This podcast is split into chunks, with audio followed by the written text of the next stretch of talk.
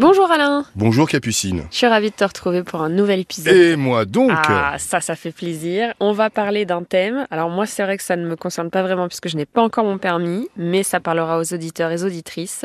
Ce sont les véhicules plomb galère. D'accord, oui, très bien. Donc Christelle et son mari ont commandé un quad neuf à plus de 1500 euros pour leur fils sur le site d'une concession. Donc a priori c'est quand même sérieux, c'est une concession. Bah bien sûr. C'est un site. Livré 48 heures après, donc tout va bien. Mhm. Euh, il, il a été livré quand il fallait.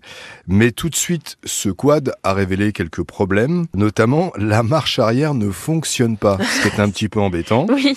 Malgré une expertise qui démontre qu'il y a un souci, le vendeur fait la sourde oreille. Voilà, ça c'est pour le Mhm. premier cas. Deuxième cas, Christine est infirmière libérale, donc elle a vraiment besoin de son véhicule. Ah bah c'est sûr. Elle en a acheté un donc d'occasion 35 353 euros tout de même auprès d'un professionnel pour se rendre chez ses patients. Donc pour elle, il y a vraiment un caractère d'urgence. Mhm.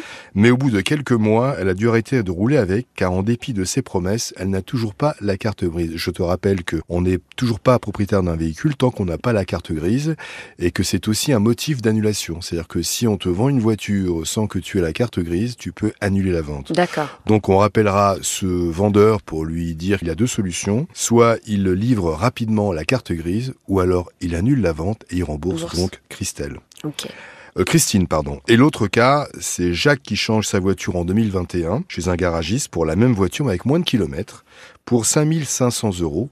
Manque de chance aujourd'hui, le véhicule qu'il a récupéré a tellement de défauts qu'une expertise est passée et qu'il y en a au niveau des réparations pour 5500 euros, donc le prix de la voiture. Le prix de la Voilà. voiture. D'accord. Donc euh, on va rappeler le professionnel qui se fait pour l'instant très discret pour lui dire évidemment soit il rembourse, soit il prend en charge les réparations. Très bien. Eh bien, je te remercie Alain et je te dis à bientôt, 9h sur RTL. À bientôt Capucine.